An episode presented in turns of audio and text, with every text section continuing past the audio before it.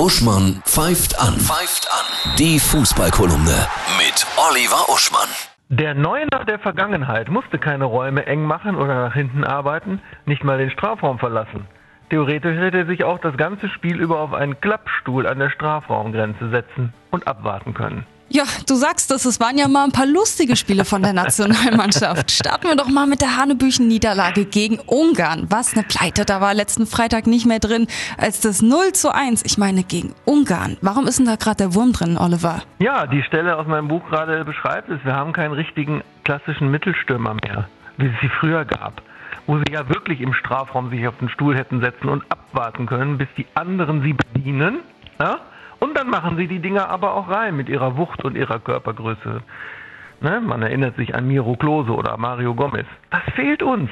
Wen würdest du uns da wünschen? Hast du irgendeine Idee, einen Vorschlag? Ja, tatsächlich hatte ich hier schon mal erwähnt, dass sie den Füllkrug mitnehmen sollen aus Bremen.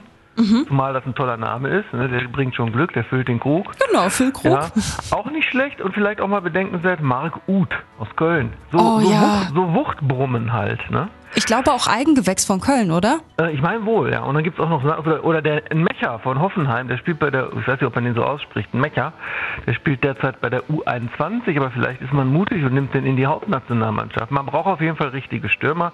Das Spiel gegen England war natürlich toll, weil die ihre Ehre retten wollten.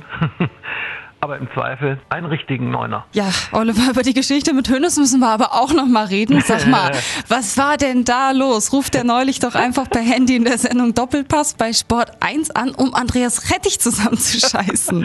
Ist er wirklich der König der Scheinheiligen? Naja, darüber könnte man, müsste man länger als zwei Minuten diskutieren, aber Hoeneß ist ja wirklich der Mittelstürmer der Rhetorik. Und das hat er schon öfter gemacht, dann mit dem Handy spontan anrufen und aus der Haut fahren.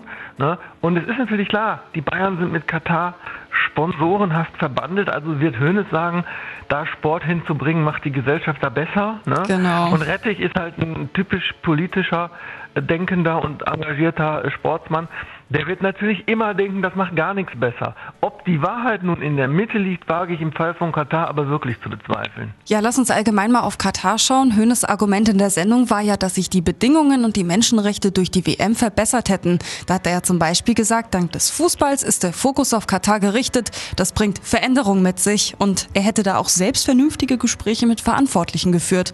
Gehst du da mit? Also ich, ich kann ja das Gegenteil auch nicht beweisen. Ich sage nur so, man beißt ja nicht die Hand, die einen füttert.